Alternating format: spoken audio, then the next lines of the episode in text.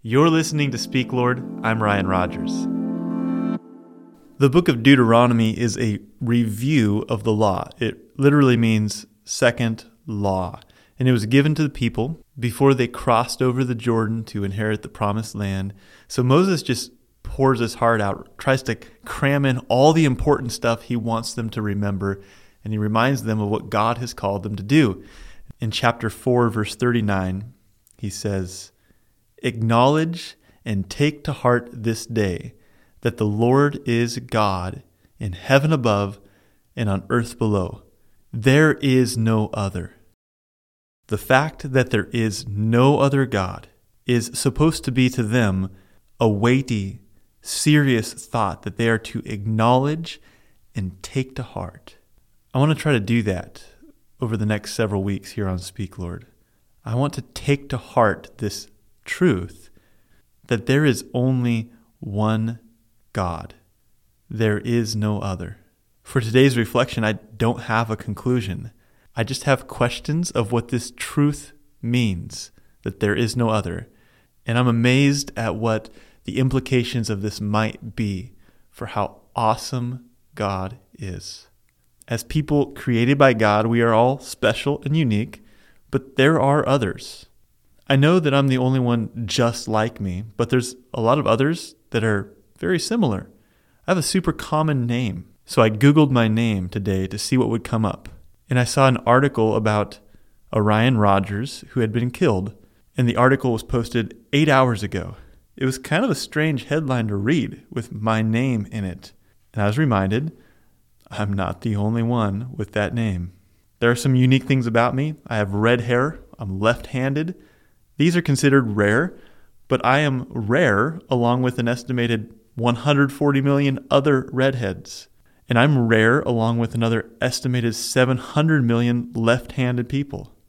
I think God has called me to do some important things, but there are others doing them. When I retire, someone else will take my place. When I die, the world will go on without me. There are others. I'm one of over 7.9 billion other people and there's one God.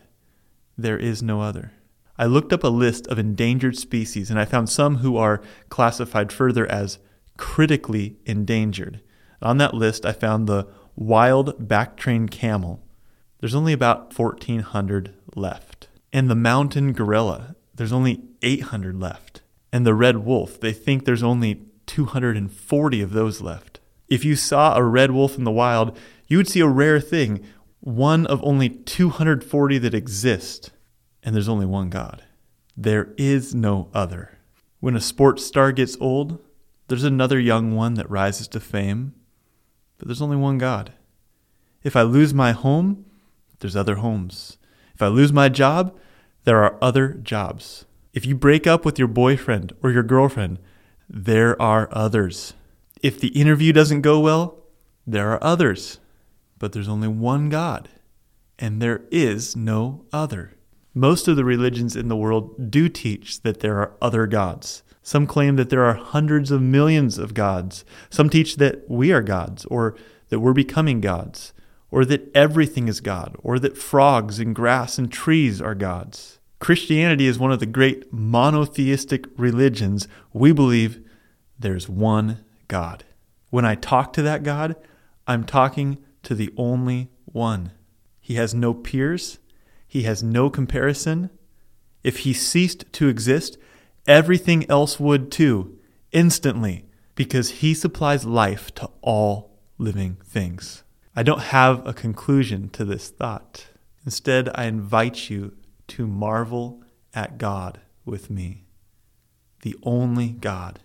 Let your mind explore and delight in the truth that there is no other.